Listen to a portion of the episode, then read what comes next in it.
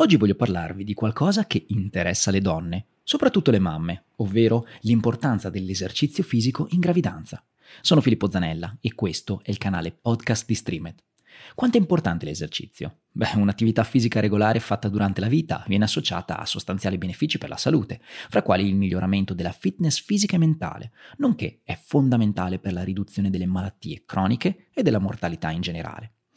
La gravidanza è un periodo della donna dove i comportamenti e lo stile di vita, inclusa l'attività fisica, possono influire in modo significativo sulla sua salute e sulla salute del feto. Sebbene le linee guida mondiali raccomandino a donne incinta e senza controindicazioni di praticare quotidianamente attività fisica, beh, meno del 15% di esse effettivamente riesce a concludere 150 minuti settimanali di movimento ad intensità moderata, come teoricamente dovrebbe accadere. Ma questo perché? Perché ancora ad oggi, tra operatori e donne incinta, ci sono alcune incertezze infondate riguardo agli effetti negativi dell'attività fisica su una donna in gravidanza. Fra i più comuni vengono comunemente citati il rischio di aborto, la limitazione della crescita, il parto pretermine, l'affaticamento o i danni al feto. In realtà queste preoccupazioni non sono mai state confermate da ricerche o studi. Tutti gli autori consigliano di praticare attività fisica.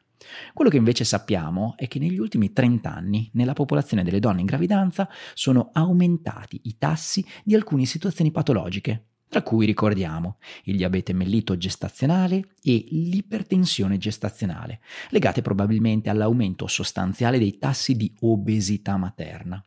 Proprio per combattere ed arginare questi fenomeni, l'attività fisica viene utilizzata come misura preventiva e terapeutica per ridurre le complicanze legate alla gravidanza e ottimizzare la salute del feto. Ora cercheremo di individuare come dovrebbe essere eseguita l'attività fisica da una donna in gravidanza, senza tralasciare ovviamente quelle condizioni a salute o relative che fanno parte delle controindicazioni. Ma chi dovrebbe essere fisicamente attivo durante la gravidanza? Le raccomandazioni che sto per dire riguardano dunque le donne che non presentano controindicazioni, che vedremo a breve. Coloro che non possono svolgere attività fisica è bene che comunque continuino a svolgere le normali attività di vita quotidiana, senza esagerare o sfociare nelle attività più intense. Chi presenta controindicazioni dovrebbe comunque discuterne col proprio medico, analizzando i vantaggi e gli svantaggi che ne deriverebbero. Nelle linee guida canadesi di Mottole e colleghi ci sono consigli davvero preziosi che ogni professionista sanitario dovrebbe elargire a una donna in gravidanza. La prima raccomandazione, come detto, è che tutte le donne incinta senza controindicazioni dovrebbero essere fisicamente attive durante la loro gravidanza. Questa è una raccomandazione forte che presenta delle prove di qualità alta o moderata.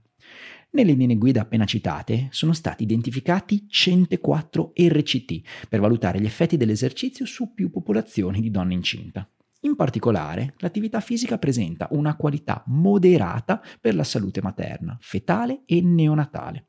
Inoltre, confermano le linee guida che l'esercizio prenatale è in grado di ridurre la probabilità di incorrere in diabete mellito gestazionale per la madre, ipertensione gestazionale, depressione prenatale e pre eclampsia, ovvero una sintomatologia composta da edema, proteinuria e ipertensione in una donna gravida. E anche macrosomia, ovvero peso alla nascita superiore di 4 kg, il tutto senza aumentare il rischio di eventi avversi come la nascita pretermine, un basso peso alla nascita o un aborto spontaneo. Da quello che vediamo, dunque, i benefici dati dall'attività fisica includono sia effetti fisici positivi che psicologici, che non dobbiamo trascurare assolutamente in questa fase delicata della vita. Le pazienti, infatti, riportano anche una buona alleanza e soddisfazione nell'eseguire attività fisica supervisionata.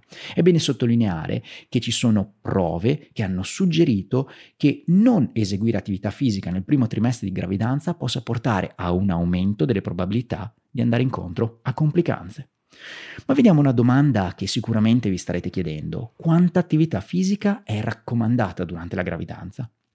Beh, la seconda raccomandazione delle linee guida consiglia di accumulare almeno 150 minuti di attività fisica ad intensità moderata per ogni settimana, al fine di ottenere risultati clinici significativi e ridurre le complicanze. Questo fatto rappresenta una qualità dell'evidenza moderata, ma è una forte raccomandazione. La terza raccomandazione invece è che questi 150 minuti dovrebbero essere spalmati su un minimo di tre giorni a settimana, anche se tuttavia viene fortemente incoraggiato il fatto di rimanere attivi quotidianamente.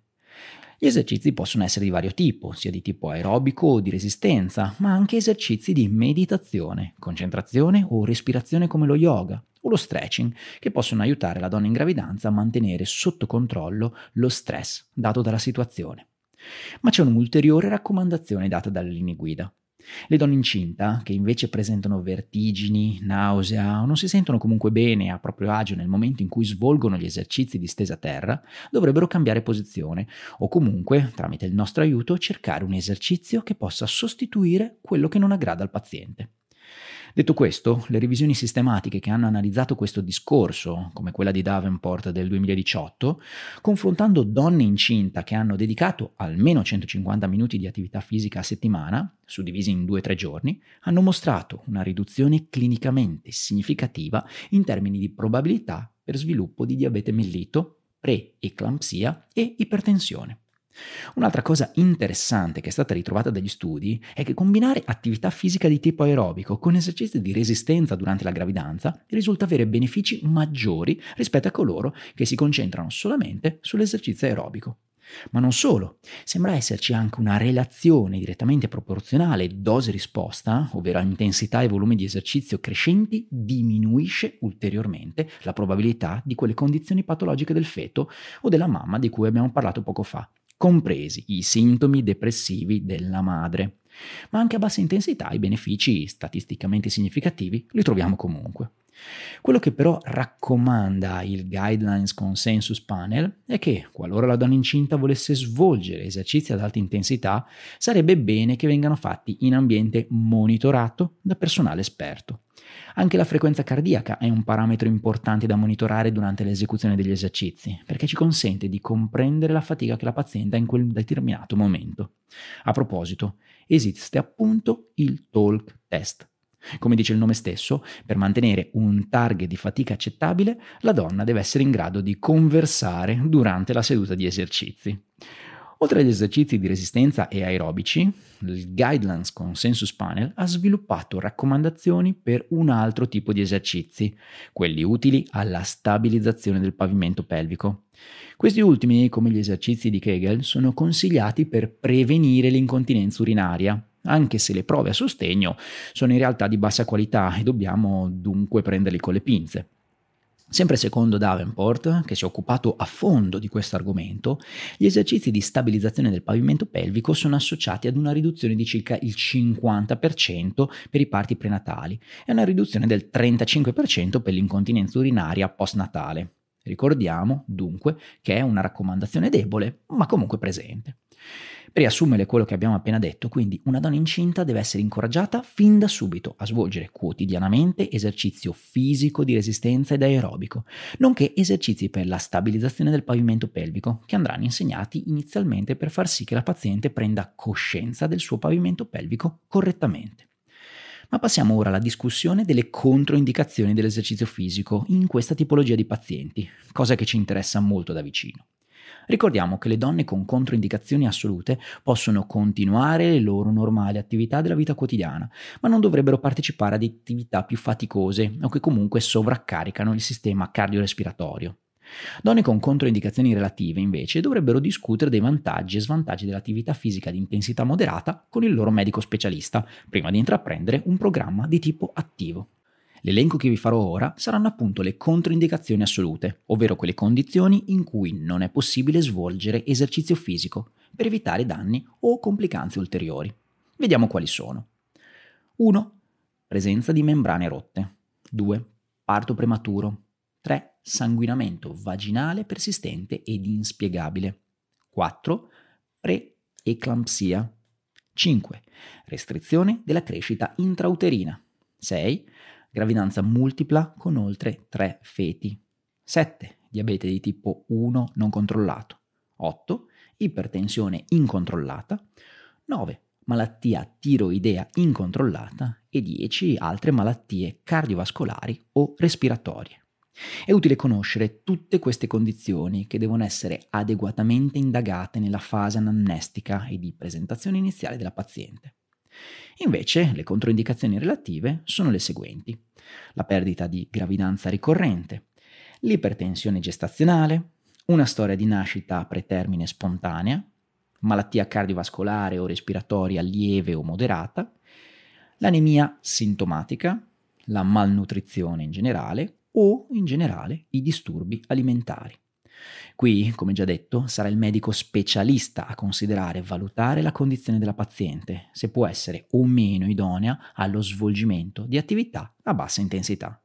Quindi, cosa possiamo dire per concludere? Le pazienti in gravidanza, qualora non siano presenti controindicazioni assolute o relative da discutere con lo specialista, devono intraprendere un percorso di attività fisica durante i mesi di gestazione.